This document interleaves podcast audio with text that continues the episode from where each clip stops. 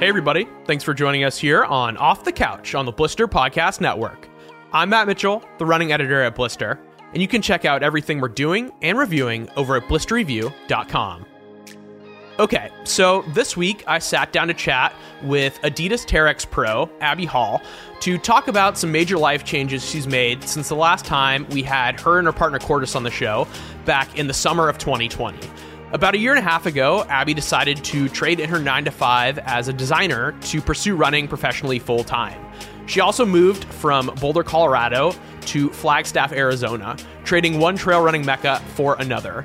And whether it's because of a clear eyed focus on her training or something in the Coconino County water, Abby's been on a complete tear ever since, racking up podium finishes left and right, and most recently taking the win at Transvulcania last October. We covered just about all of that in our conversation, and along the way took a few detours through her JMT FKT attempt from a few years ago, the role writing and creativity plays in her life, the weirdest stuff we've seen in the mountains at night, and a whole lot more. It's a fun one, and there's a lot of good stuff in here. But before I bring Abby on, I want to remind you guys about our annual Blister Summit, which is now less than a month away. From February 12th through the 16th, we'll be hosting a series of summit events in our hometown of Mount Crested Butte, Colorado. And we've got a bunch of really exciting stuff on tap for it. There'll be plenty of on snow activities and demo opportunities from industry leading brands, panel sessions with company founders and professional athletes, nightly gear giveaways, and a whole lot more. For more info on what to expect and how to register, check out the link in the show notes. And finally, if you've been enjoying the conversations I've been having on this show, please do us a favor and leave us a rating or review. Little things like that go a long way in supporting the podcast. Okay, let's get right into my conversation with Abby. Abby, welcome to the show. Thank you so much, Matt. It's good to be here. Good to be chatting with you today. Yeah, so since the last time you were on the show, which I think was back in like June of 2020 uh, with your partner Cordis, a lot has happened. Uh, you moved from Boulder to Flagstaff, and you also picked up running full time. So I kind of wanted to start the show by uh, talking a bit about uh, both of those events and having you kind of catch our audience up on, uh, yeah, how life has been. Yeah, absolutely. And, and I really enjoyed that conversation when Cordis and I both got to come on in 2020. We had a lot of fun that day. So it's just fun to follow up and uh, yeah, keep keep the conversation going. Yeah. So why don't we start with the move first? Uh, how are you liking Flagstaff? We are loving it. It's been a really fun change. Like I think for us, um, we are definitely kind of found ourselves always drawn to this part of the country. And so Flagstaff really drew us in because it felt like a little bit more central to the places that we wanted to be in our like immediate um, vicinity, um, as well as like the fact that um, we're both definitely more on the sun chasing end than snow chasing. And so, uh, yeah, it's been like really fun to kind of have, yeah, just this really interesting geography surrounding us to be able to dip down to warm desert, to still like be living in a town at high altitude.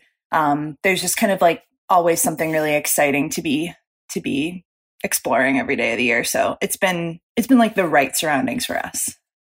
What is the kind of uh, Flagstaff trail running scene like? Because I know it's kind of a, a hotbed for a lot of runners. Yeah, absolutely. Um, you know, it's it's definitely a good group, and uh, we've felt like really warmly welcomed into that, which has been super cool.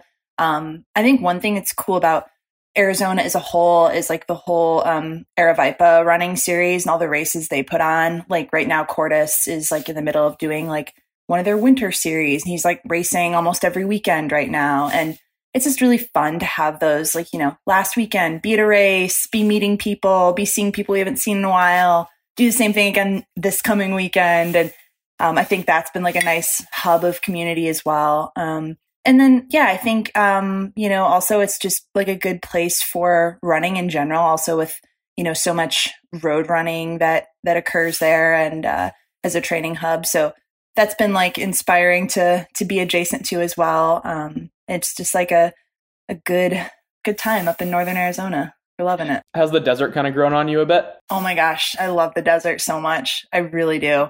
I just got back like right before this call from a nice run out among some cacti. We're down here at my parents' house, um, like in the greater, in like the Phoenix area. And um, yeah, just being out in the sun, being around the the different like plants out here, the different geography. It's just like really soul filling for me. And having that dose of sun in the winter too is really good for my soul. Um, definitely something like I struggled with from, you know, growing up in Chicago and like those brutal winters over the years just really always wore on me. Um, like from like a seasonal depression aspect. And uh, it's it's nice to to feel some reprieve from that and to be like setting myself up for success in like some places that I know are good for me. Totally. How often do you get down to uh, the Grand Canyon? So uh, I would say like there's certain times of the year. My my quick answer is like as much as we can.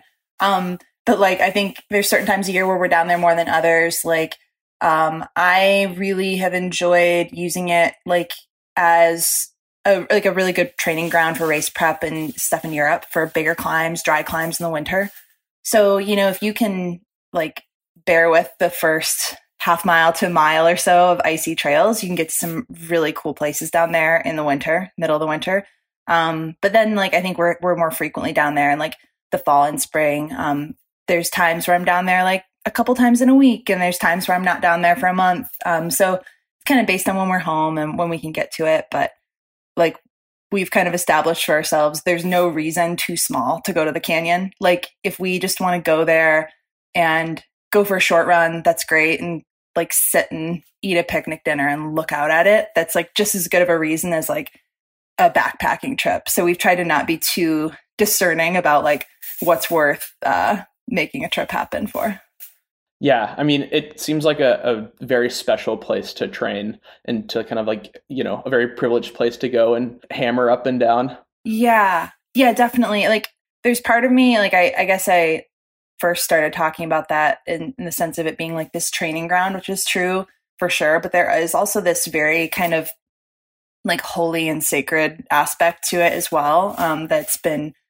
yeah, really special to form a relationship with. And, you know, I think both Cordis and I, probably even more so for Cordis because he grew up in Colorado, but leaving Colorado for both of us, you know, there are definitely really special places there that we had made those kind of sacred level memories with, you know, on big adventures and to like be able to come and immediately find that in an, a new set of surroundings in Arizona was something that we didn't quite expect to find so quickly. So that's been cool.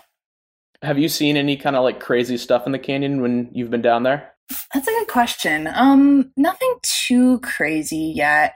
I mean, I think really just the the conditions and the way different days and weather and times of year and patterns in the sky and coloring, like that's really interesting to me, especially like being visually minded. Um, and something I really appreciate. We haven't run into like too many crazy stories yet. Cordis is reading Death in the Grand Canyon right now, which is a really interesting read for anyone uh, fascinated by, you know, like all the crazy things that have happened in that place over the years. Yeah. So I, I want to kind of hit the second second part of how I started the show with your move to running full time. Can you talk to me about um, what led to that decision? And I know it's been almost like exactly a year since you left your job, right? Yeah. Um. Actually, like even a little bit more than that. I think so. It was May 2021. My background's in graphic design, and I worked in graphic design for in like UI design, like visual identity, web UI kind of stuff um, for about nine years before before quitting that work in May 2021. Um, so, you know, that was kind of a long time coming. Like I had honestly tried to make that transition in early 2020. Um, and then the pandemic hit, and I was like, I'm going to start doing some freelance work. And then one of those freelance um, clients offered me a full time position. And I was like, do not say no to a full time job in a pandemic. This is a smart move.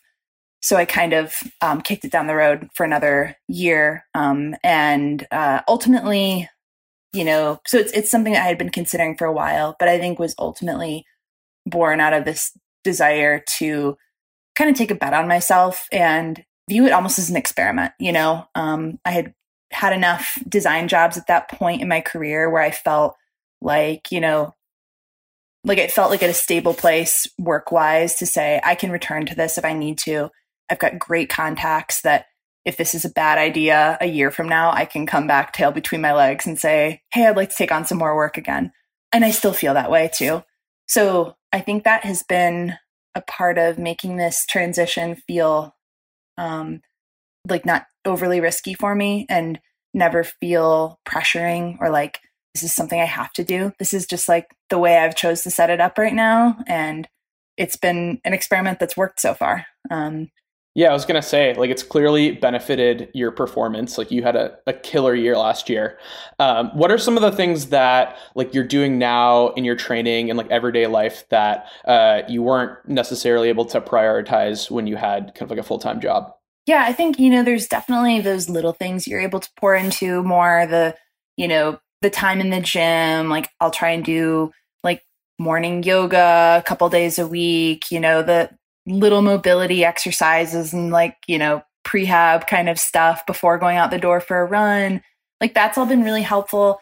But then I also think a big uh, help has been, you know, like having the flexibility to go where's best for the training that day.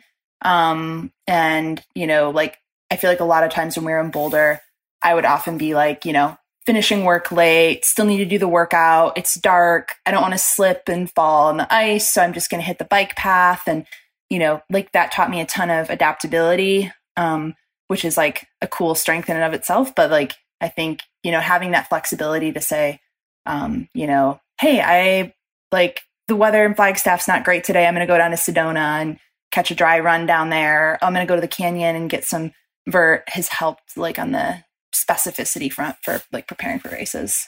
Yeah, just like prioritizing running. Has your relationship with running changed, do you think? You know, it's interesting. Like I I think I I have it's hard for me to like put the right words to because it sounds like, like quickly and easily sound heartless, but like it's been an interesting transition to this like idea of like taking my passion and making it my job. And like I think the um it's actually been really relieving though to make it my job if that can make sense at all. And the reason for that is I think before it was my job, I was feeling very like emotional about my journey as a runner and I took things really personally, you know, like a bad race felt really personal. Now a bad race feels kind of like how a bad day at like my day job would feel, which is like I mean, it's definitely like I have to keep steering it to to to feel that way um, and make sure it doesn't become like too personal or too weighing on me. But um, I think like viewing it in a job like way has freed me to kind of separate who I am as a person from my running, which I don't feel like is something I ever hear talked about. I feel like the assumption is always like making it your job means it's like you're everything and you're totally tied to this. And it's kind of felt like the opposite to me, if that makes any sense. No, totally. And I think like as someone that loves running and like covers running uh, for a job, like I feel similarly too. It's kind of like the, the bad days are like, well, it's just work, you know? Which I don't think like lessens my relationship with running though. I think like I'm I'm in the same boat as you. It, it strengthens it in this kind of weird way. Yeah, it's like I think it, it offers like this big full zoomed out picture of like especially when you're like working on like coverage and interviews and writing and things like that of like man, like so many people have a bad day at any given race. Like most people right. do in some ways. Like, you know, that that's part of the sport. And I think normalizing that is really freeing. And um, yeah, no, it's, it's been interesting to kind of watch that unfold. Yeah. I'm always also like, I can't believe this is my job, you know? I'm wondering if you feel similarly like it's so cool that you got to do this for a living. Totally. I, I 100% feel that. Um, it is not lost on me. Um, and I think because it's something that I never, it's it's a place I never imagined myself landing. Um, you know, Cordis and I had to go to a running store last night, and I was like pointing out, like, oh, these are like the, you know, the gels that I used to get when I was training for road marathons out of college, and like, I, I think back to those days and how like me then would have no idea where I'm at now, and like in some ways, I still just feel like that same kid out of college that just liked to like go running after work and um you know go sign up for some races and so yeah it's a lot of lot of pinch myself kind of moments especially like in our community that we get to find ourselves in and like you know the travel and places the sports taken me to it's uh yeah doesn't get old. Are you working on anything outside of running at the moment?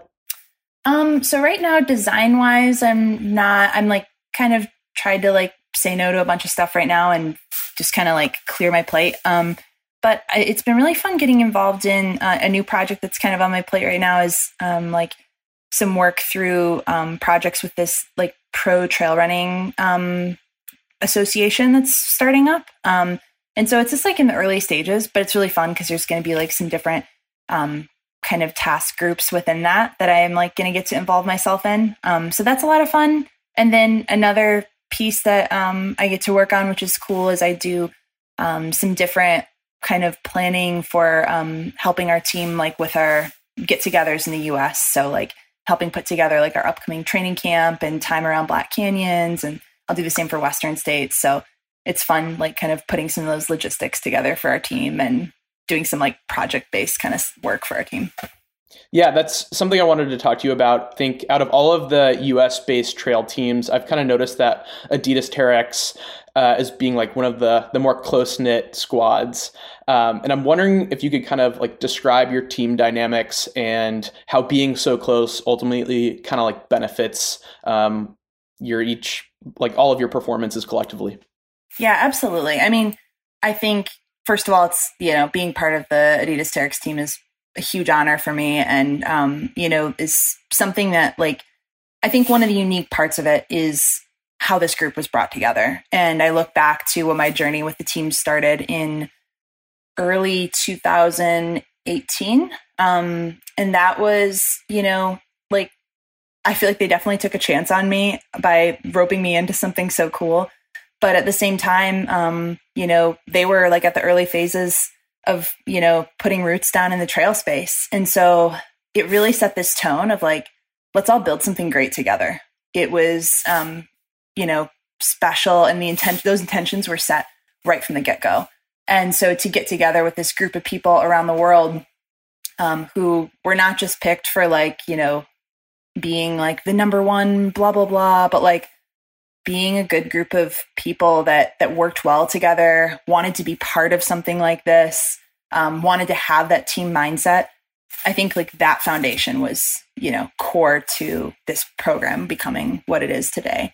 Um, so yeah, I, I, it's been really special to watch it grow over the years. I mean, we've seen a lot of changes during that time with, you know, um, like everything from being part of uh, feedback and product ideas for shoes, you know, several years ago that are now a reality to watching teammates like grow so much in their own development as athletes and, you know, achieve amazing things or um, grow in new ways. Like that's been super special to be a part of. Um and so yeah like it's um it's definitely an amazing group of people and that i think has helped us all um immensely when it comes to actually like racing as well um i think coming to events like UTMB or Western States with this kind of team mentality is um, just something I haven't seen a ton of in our sport. Um, and, you know, I think has really reminded me the power of just like finding your tribe, whatever phase of life you find yourself in, and finding that that team and that family and people that are going to be be there for you thick and thin. And so, yeah, that's been a really special thing to be a part of. I was at uh, Western States last year, uh, helping uh, Leah Yingling throughout her day, and uh, I got to see Ruth at various aid stations, and like she was constantly just swarmed by people in Adidas gear, and it was it was so cool to see you guys kind of rally around her. Oh yeah, she would just like come in, and there'd just be like hands from all yeah. sides. it's, it's like gives me chills. I get so psyched thinking about that, and like honestly, like my teammates are the people that I think of in my own lows, like in training and racing, um, because it's you know just such an inspiring group of people that like I think I just like want to make them proud. You know, it's just like our little family, and I uh, they've seen more in myself than I have at times, and I think we all uh, thrive when we get surround ourselves with people like that. Right, and I think like ultra running oftentimes gets like mischaracterized as like an individual sport and I think at, at the elite level, it, it definitely is like more of a team sport. Maybe not like visually, but I think like spiritually. Yeah, I totally agree. Yeah. I mean, I think even, you know, it's something like UTMB where it's like, say, like the group of us racing, you know, each day that races were happening TDS, OCC, CCC, UTMB. Like, there were a good chunk of us that were not having the days that we wanted. And it was kind of like we were in those lows together at the same time. So, whether you're coming in from the day of your life or a rough day on the trails, like you're, you're, I don't know, we're doing it as a team, and those lows aren't quite as sharp as they are when you're on your own, I think. Yeah. So I know next month uh, you have a team camp coming up, and I'm just curious, like, what do those consist of? Like, give us a, a peek behind the curtain. Yeah, absolutely. Um, so this one will be kind of unique because um, some of the group is going to be racing Black Canyon at the end of the week, and we've got a few of our teammates coming over um, internationally from it. So we're hoping to show them a good time in the USA. and um, yeah, so like I think there's maybe five or six folks in the group that are going to be racing at the end of the week. Um, and then the rest of us will be, you know, out training and sharing some miles and things like that. Um, and then we will have some great support in terms of like um, food and like physio help too. So especially I think for those um, treating it as like a training camp, really helpful to just like have those things covered off on for a week and to be able to come in from a run tired and chill on the sofa and hang out together and not have to worry about like, you know, going out for groceries and doing too many chores and things like that. Um, yeah, and then I think for those racing, like having that physio support is like super huge going into race week, feeling fresh. Um, but like above all, it's really just like a time for us to get together and like you know catch up like a lot of us haven't seen each other since like early fall um and yeah to like hear how people's winters are going um you know especially kind of some of us are coming from small towns or from ski seasons or whatever it might be and like to just kind of have this touch point um is something we all really look forward to yeah, I'm jealous. I would love to be a fly on the wall. Oh yeah, it's fun. Yeah, we we have a good time. There's a lot of a lot of laughs and uh, good conversations, meals, all that. Um, last year, we all enjoyed some like you know time under the stars in the hot tub, like talking about life, and I think it's just like a really grounding way to start the year. Um, yeah. I want to uh, pivot a little bit and talk about um, your writing because, for my money, I think your race recaps on your website and on Instagram are like some of the best out there. And I'm I'm just curious uh, how writing helps you kind of like process a race. Well, first of all, I really appreciate that. Thank you for saying that. Um, yeah, I I definitely feel, and I, I feel conscious of this even as we're talking in this format. I feel like I can write better than I can speak sometimes because it often takes me a while to really put words to some of the more complex emotions surrounding racing and performance and things like that. Um, I definitely am a heavy iPhone notes user. Like, probably have taken many a falls on the trail trying to like type a note into my phone with one hand. Um, or like I've started trying to do more like voice memos because that's like a little bit more hands free friendly. Um, Safer. Yeah, exactly. and then I returned to it a month later. I'm like, what was I talking about? But like in those moments in the trail, you're like, I just, oh, totally. Like, I just yeah. achieved enlightenment. Like this is you're like, like I'm gonna win a Pulitzer yeah, from this. Exactly. Like this is genius. and then you look back and you're like, I'm what what is wrong with yeah. me? Incoherent and all you hear is the wind. no, definitely. I um I've really enjoyed kind of like uh kind of forcing myself to just put words to the blog page and um some of those post race recaps recently. Like I for a couple years there, I feel like I was just easily sitting on that stuff and thinking, oh, no one wants to read this. Like this is just kind of like a I had a gel, I went up the hill, blah blah blah. But I don't know. I think that there's something um, really special getting that like kind of glimpse behind the curtain to someone's race day and even like the way they talk about it. I think you can glean a lot more than you as the writer might feel like you're giving in that moment. Um, so yeah, it's um it's definitely part of my process as an athlete to the point that I feel I feel usually like where that's like where a lot of the growth for me is occurring is things that I'm kind of unearthing in my own journaling and notes and self exploration. Um, and that's one of my favorite parts of the sport. Um, so that's been cool. Um, and yeah, I appreciate appreciate the words on that. Yeah, and I mean, I think you're you're right. Like, you never know what someone else is going to relate to. Yeah, exactly. And it's yeah. usually like it usually catches you by surprise, like when someone does share what it is they connected with. Like, yeah. not always like the big thing you expected. Do you think like your writing and I guess like your creativity influences your running in any ways? Like, does it kind of like reverse direction? That's interesting. I think I definitely feel like I have a um well, I guess I think a lot of like some of the first running groups that I joined, like when we moved to Colorado. I remember looking around and thinking, I see so many amazing minds in science and research and medical fields and engineering and but I was like looking around and realizing I'm not seeing like a lot of other people that were like doing creative fields. And so I was always curious about that thought of like is it more common in ultra running to be maybe of this like left-brained skill set if you will um and so i've been like really uh drawn to like seeking out other, meeting other types of people that are maybe wired similarly. And of course like you know as you dig into it more you realize there's so many great writers photographers designers what have you. But i think oftentimes we're um yeah maybe just a l- little outnumbered. But I do think that it has played into my mindset some in in how I like see and approach things. And I don't know, maybe what what numbers I'm willing to throw out the window and what perspectives I'm willing to like guide an entire season. Um, I feel like things like my own personal mantras and stuff like that have been just as influential as like training. So an interesting yeah. thing to play with. Like qualitative. Yeah. Yeah, exactly. Yeah. You majored in English, right? In college? Yeah. Um, I double majored in English and art. So like gra- okay. like with each with like an like English with an emphasis in writing and art with an emphasis in graphic design. I want to start a book club for all of the English majors that are, are trail runners. I love this. I don't know like what we would read, but I think it's a good idea.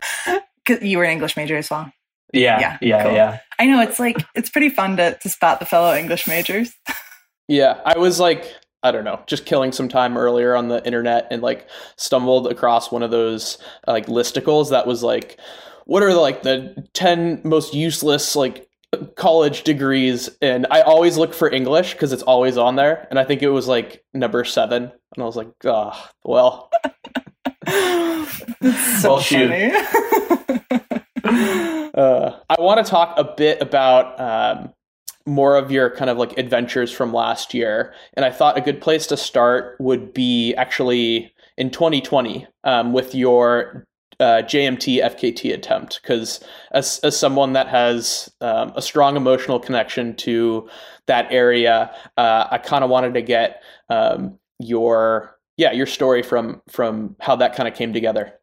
Well, first of all, anyone with a like a soul connection to that area is like a soul friend of mine. So I um, always appreciate that and always love any chance I get to talk about that part of the world because it's my favorite. Um, yeah. Um, so in 2020, um, you know, I think a lot of us runners were coming up with some unique projects that were things that we'd maybe daydreamed about or thought we'd do in like another half decade or so, um, but got presented opportunities for. Um, and yeah, I went for the FKT on the John Muir Trail. Um, spoiler alert, missed it by about six hours.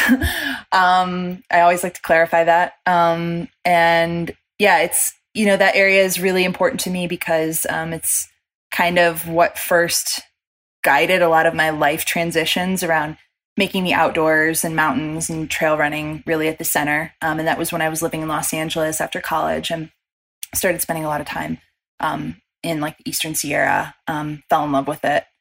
And um, yeah, I had first attempted the FKT on that trail four years earlier in 2016, made a supported attempt on it, um, dragged um, Cordis with me at the time. He and I had just started dating.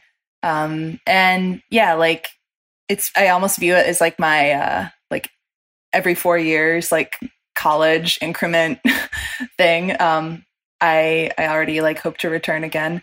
Um, but yeah, made a made a good effort on the 220 mile trail. Um, but like in 2020, this year that we're talking about, um, decided to go for it unsupported. And so that was something that was hugely out of my wheelhouse at the time.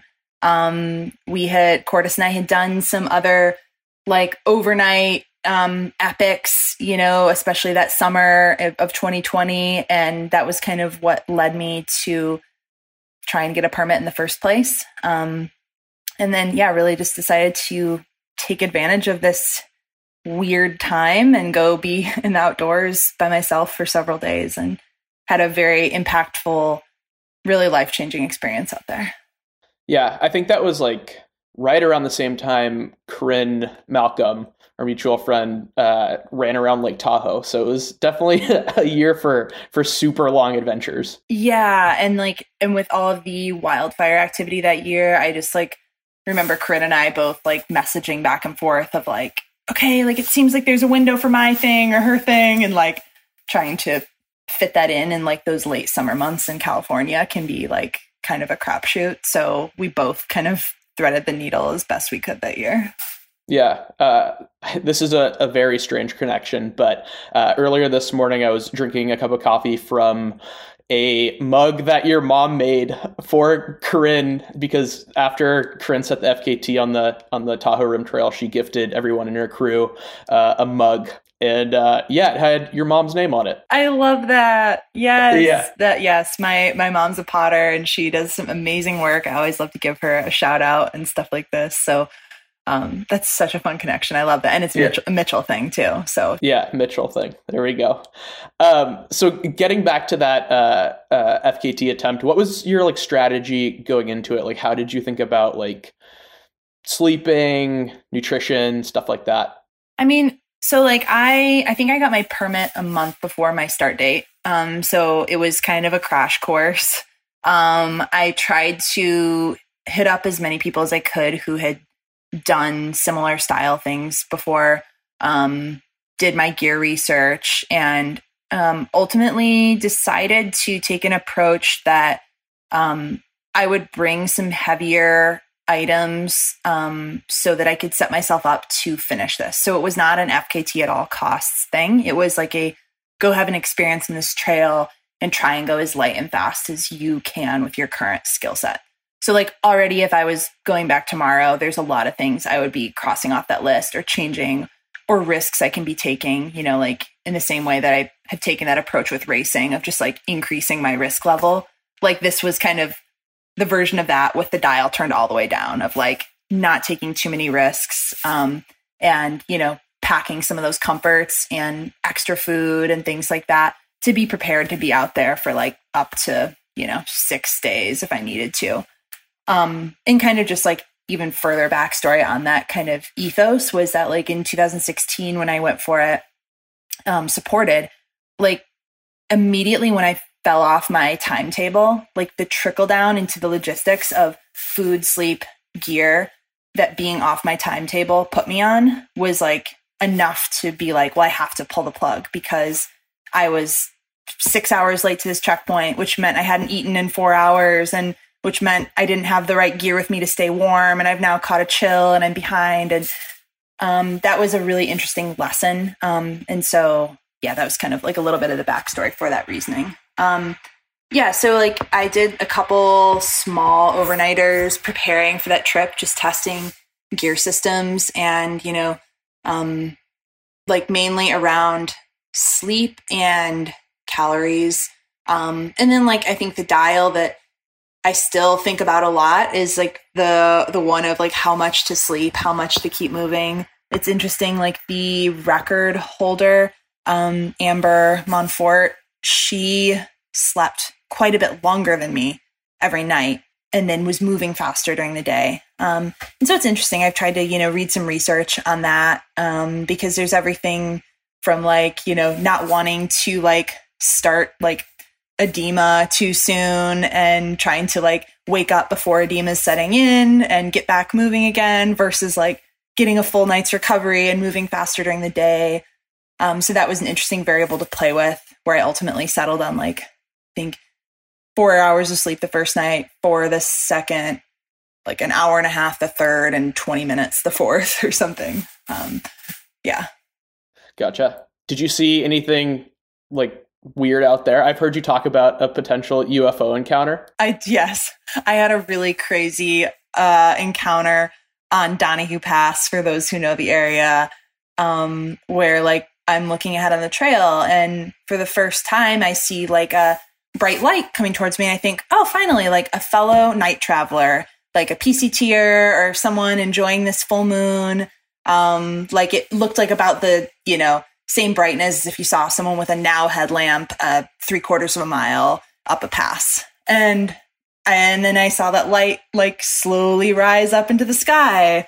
And I was like, okay, well, I realize I'm quite deprived on sleep right now. So no one is going to believe me. So I've got to really try and think about this rationally here. So I tried to like v- like stop and view how the light was moving against fixed objects like a rock and I was like okay this thing is definitely moving up and down and proceeded to just have this like kind of surreal like 3 hour experience with this light very local proximity light bobbing above me on this pass. And I decided that my my best tactic was to turn off every light on my person. So I turned off my headlamp for the whole duration of going up and over Donahue Pass and just tried to move as quick as I could.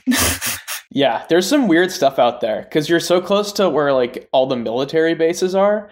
Like I've been out there um, further south, kind of by like uh, above like Owens Valley, and I've seen like Black Hawk helicopters like run missions at night and like stuff like that. Yeah, just like shooting stuff like 20 miles away. It's insane. That's crazy. And that honestly, like when it was happening, I was like, I'm just assuming this is some, yeah, like military aircraft kind of thing, because it's obviously something. And I just tried to view it as that and not view it as something too threatening.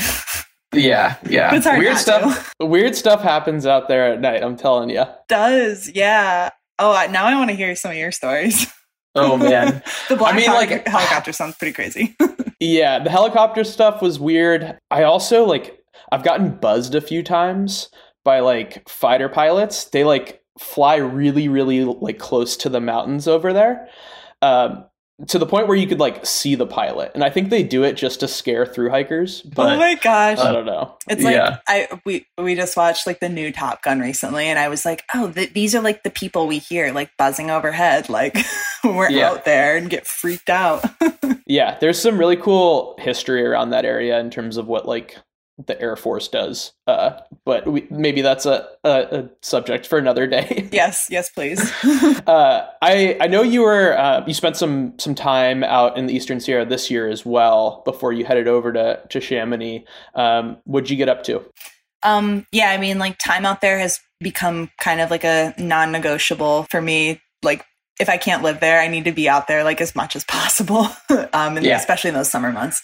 Um, and so yeah, we went out in our van um, like in June and July um, this past summer, and that was definitely a um, a unique summer out there because I had just split open my knee and was recovering from a really bad wound. I took a bad fall in the Grand Canyon, um, and so it was actually really cool though because I think it taught me that like I love it out there so much that I am just as happy if you prop me up in a camp chair and Cordis goes for some awesome ridgeline scramble, and I'm there waiting at the van, chilling and reading my book. Um, and I think that was kind of an important thing to to prove to myself that like I was really happy just to be there too. Um, and then I did I was able towards the end of our time out there to start getting out for some um, longer runs, like up to a couple hours and things like that. So that was cool. Um, but I guess like I mean, without going into too much detail about it, the whole knee saga, like Cordis and I had my knee had started to heal, and then we went out um, on this like backpacking trip. We were going to go for like three, four days over the Fourth of July. And um, on day one, at the top of Pinchot Pass, I took a dumb trip, re-split open my whole knee, oh. and it was like just awful. We had to just like wrap it up and descend all the way back out down Sawmill Pass, back down 10,000 foot descent with the thing wrapped up. Sawmill. Yeah. Drive to the ER up in Bishop in the middle of the night. Cause, like, I mean, I just didn't want to take any risks with it. Like, we're in Bishop and the nurse in the ER is like, man, you should have just like washed it out and kept going. And I was like, I just didn't want to make the wrong decision. You know, this is too much of my you know, involves too much of my livelihood and passion to to risk like having some long term issue with my knee. But yeah, that was a crazy saga. But yes, you yeah. you, you know the Sawmill Pass. Uh. Oh yeah, I'm I'm I'm pretty familiar with that one. Uh, but no, I think that like your perspective is is the right one in that in that setting. I mean, you had uh, CCC coming up, which we can talk about maybe a little bit later. But uh, you managed to to rally for that, so your knee ended up healing pretty well. Yeah, it did. And, you know, like it was um, kind of circling back to this running theme, maybe of risk tolerance. Like going into CCC, it was like that risk tolerance thing was turned up pretty high, where I was like, you know what, this is either going to work or it's not. I'm going to just take it run by run. Um, you know, I still arrived to Chamonix with like a huge bandage around my knee. It was still healing. Um, I wasn't, I didn't have like the best mobility, but I was just trying to like, you know, keep at it. Um, and it, it turned around and things worked out and I got in enough training to, you know, put together a good race. And um, I think that's where the benefit of, you know, having had a healthy rest of the year comes in and that consistency in other ways helped me out. And I was able to kind of rely on that. You did the bulk of your build up for CCC over in France, correct? Yeah. So we were in, let's see, basically the summer last year went um, Western States. We were out there supporting our team. Post Western States, we were in the Eastern Sierra floating around in our van and then we headed over to Chamonix like I think July like 18th or 20th, and um, and then we were out there through September. Um, so stayed a little after you can be. How important was that for you, as opposed to like jamming out there a week before the race and like having to go through like the whole kind of you know sponsorship obligation tour? Yeah, no, that's a great question. I mean, I have found that I personally really like and benefit from a lot of course scouting. Um, I and I think maybe that's that. Um, you know, maybe we could call it the visual side of me or emotional side of me that likes having these like distinct memories and connections with the places that I'm running. Like I like having memories of a bad workout that I, you know, gutted out or a great run where I felt really connected to the sense of place. I love having memories like that about the place while I'm racing there. And so for me, getting out there early and getting out to any of these like bigger A races early has become like a important part of my process to the point where I'm like I would rather race two or three times a year and like really be full on about it than race a half a dozen times a year and go in blind to, you know. Yeah. So it's part of it I like. Were you do you think you were more aggressive this year at CCC than in years past? Definitely. Um yeah, I I definitely, it was my first year where I really went in feeling um, like, you know, I had a, could make a good bid for the win. Um, and that was unique to, compared to the year before, where like I arrived in Champex-Lac in a good position and was like, oh man, like today's going really well. Like I'm going to go with it. Um, that was more reactive in 2021. And in 2022, it was more proactive and like just you know going for it from the moment we are running out of Courmayeur. So that was um and that's kind of I think a little bit more how racing looked for me in 2022 in general and that was the first year where I was really going into some of these big international competitive events feeling um feeling like I could make a good push for wins at races like that and that was a new space for me. Did you kind of like learn anything in your CCC that translated into Transvulcania? Good question. Um, I think, hmm, I mean, I think I I did learn um, that I think I, I do really like to push my strengths. For me, like I see my strength primarily as climbing, um, but it's like been really interesting because I say that, of course, but then I actually studied like my splits in both CCC and Transvulcania and learned that like I was making times up on the descents, not the climbs, and that was really interesting to me. So I guess I say that with an asterisk. Push your strengths, asterisk, like make sure you know what your strengths really are. um, yeah, so like I think that was one of them, as well as um, you know, just the the general theme of kind of like racing harder from the gun and not waiting for the race to come to you. Um, that was something that in the past I had found myself in situations where races didn't go well, and it was because I was kind of expecting them to unfold a certain way. Like, say at like Western States 2021, where it was more like okay, I thought the storyline was going to be I went out smooth and controlled, and a bunch of people went out fast and then blew up, and then I breezed past them like on Cal Street. And it's like, actually, no, everyone went out fast. They all ran really well. They held on tight. And instead, I was just kind of like running by myself, like a little too far behind to catch up to where I'd hoped to be. So I think like I, uh, yeah, I've made some adjustments after races like that and tried to take things, you know, take control of it early on. This question might seem kind of trite, but I'm just interested like how did it feel to win Transvulcania?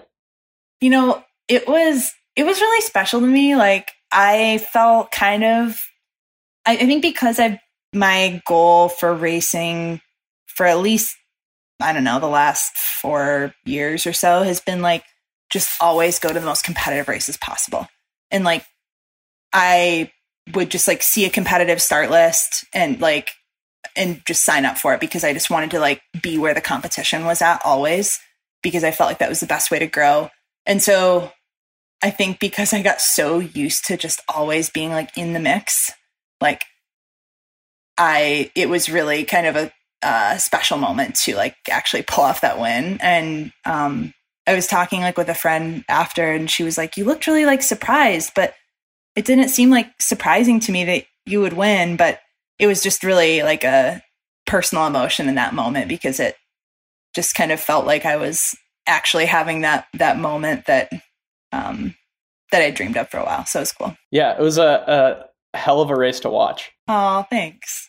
Uh, so before I get you out here, I wanted to talk about uh, one more thing you did last year, which was lowest to highest. Oh yeah. So it can kind of come full circle back to the Eastern Sierra. Yeah, absolutely. So for those not familiar, um, okay, I'm well. I'm going to guess that a lot of listeners here are familiar with Badwater 135, which is connecting uh, Badwater Basin to um, the top of Whitney Portal, um, and you know this long gradual uphill race. Um, lowest to highest is like the kind of off trail sister to that race, if you will. So you are not running on the road from those lowest to highest points, but you are navigating more cross country travel, crossing the Panamints, the Inyos, um, and then ultimately like continuing on to climb Mount Whitney and, end the route at the summit. Um, this has been a route that and it's about adds up to be similar distance, a little longer, maybe like 140, 145. Um, and this is a route that had been like on Cordis is my radar forever. And I think we like we've had it slotted in for the last like two or even three years, like in the fall. And it's just one of those routes that has really fickle conditions because you don't want to be like doing some of these big open desert crossings when it's still too warm.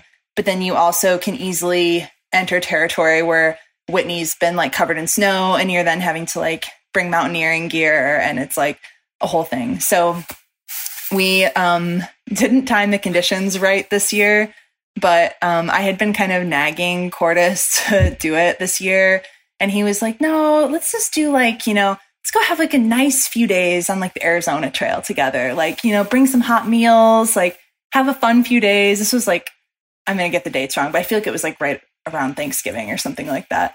And yeah, yeah, it was Thanksgiving weekend. And, and then I was like, kept trying to like mention lowest to highest. And finally, it was the Sunday before Thanksgiving weekend, and we're having coffee at home. And I was like, okay, it's my my one last push. Are you sure I couldn't convince you to just, you know, go to lowest to highest? And I I got him to say yes. Oh, so, and he's like, all right, if you handle, because you know, like I'm the the one with the the the day job or the daytime flexibility, and he's working as an engineer. He's like, if you can figure out between now and when we need to go, like all the logistics and like get us packed up and ready to go, like let's do this. And so I was like, yes. Um, so there the route involves like a lot of water caching and things like that. So there's some some legwork involved ahead of time. We spent all Thanksgiving Day caching water, and then started like on Friday morning. Um, Whitney and and Telescope, um, the first range that you cross, like both covered in snow. Like it was not ideal times to do it at all.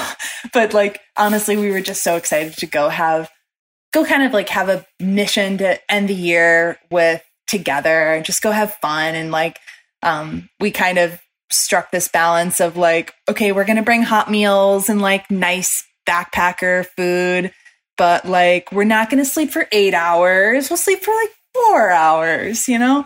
Um and um ultimately um Cordis was having some like issues in his um like it was like a combination of like his knee and his foot and um, we decided to call it in Lone Pine. So we're calling the trip Lowest to Lone Pine, which is still about 110 miles or so. And it was, yeah, a really special adventure. I'm actually just working on a YouTube video um, right now that I'll put up soon about our adventure out there. Um, it's a good time.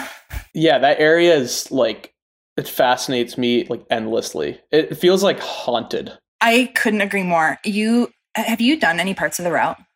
No, I've like I've been down there and kind of just like I don't know went went on some day hikes a while ago, but uh, I'm itching to to spend more time in that area. Uh, I know like like there's so many cool like old mines to check out and like weird stuff that you find. Oh my gosh, totally. Like I I feel really fascinated with that era of history out there and like it was so bizarre some of the things we were coming across like we came across like the the tender's cabin of like the old salt tram that goes from like Saline Valley like over to like Owens Lake and you know just like you can just walk in the cabin and um or like abandoned cars and bikes and not like trash like I mean it is trash but it's like probably a hundred years old trash. old. Yeah, it's like really fascinating old trash.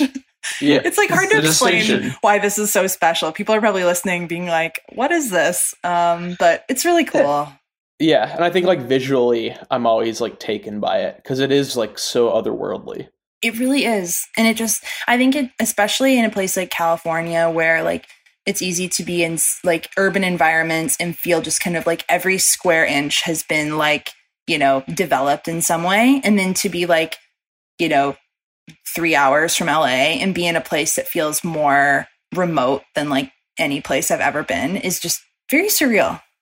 Yeah, I think uh, there's a lot of a lot of cool history uh, that I've read about in like uh, books like Cadillac Desert that kind of explain why that area wasn't developed. Because originally, I believe like the whole eastern corridor was going to be turned into like essentially like ski resorts.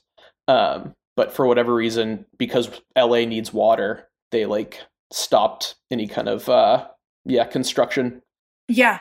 It's been interesting to do a little bit more reading about that. Actually, like a book I'm gonna just plug on here and recommend to you as well is um, this book that I actually picked up at the Looney Bean in Bishop this summer called Miracle Country by Kendra Atleework.